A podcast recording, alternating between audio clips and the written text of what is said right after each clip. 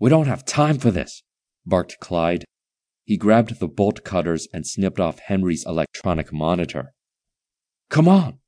Clyde led them across the practice putting green, but Elizabeth fell behind because of her sandals. Just beyond those trees, pointed Clyde. Henry kept pace with Clyde. Go! I got her! With permission to run ahead, Henry took off. Clyde scooped up Elizabeth and threw her over his shoulder in a fireman's carry.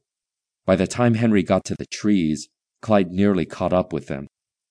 As they broke through this narrow line of trees, they came upon a service road where a white cargo van was parked. Henry opened the back doors as Clyde dropped Elizabeth inside. Clyde circled over to the driver's seat as Henry climbed on board and pulled the rear door shut. Henry and Elizabeth huddled up as Clyde started the engine and put the van in gear. The cargo van was windowless. On the first turn, Henry grabbed the side to steady Elizabeth. There's a tarp back there, Clyde said. Henry nodded even though Clyde couldn't see it. Henry grabbed the blue plastic tarp and lifted it up. Get under it, Henry commanded Elizabeth. Ew! You'll live. Elizabeth curled into a ball as Henry pulled the tarp over the both of them. Guys, quiet!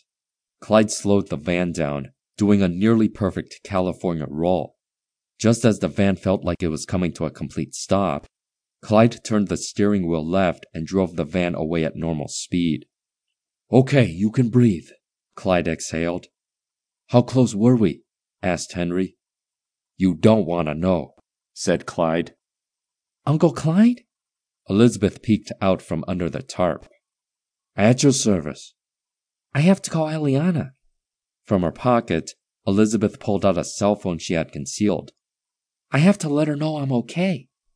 Immediately, Henry grabbed the cell phone out of her hand and snapped it in two.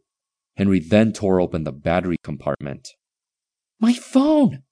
Henry pried out the SIM chip and snapped that in half with his fingernail.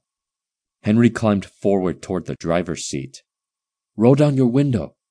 As soon as his window was down, Henry flung Elizabeth's cell phone out of the van one piece at a time. You didn't have to do that, complained Elizabeth. Your phone has GPS. They can trace us. Dad, my life is on that phone. Henry knew the next words out of his mouth were crucial. Sweetheart, the life you knew doesn't exist anymore. Nothing will ever be the same again. What about my things? Henry looked over at Clyde. They weren't going to let you take them, wherever they were going to send you, said Clyde.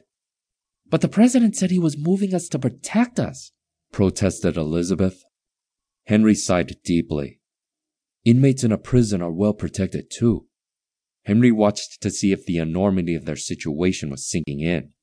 Elizabeth leaned back against the side of the van and grabbed her knees.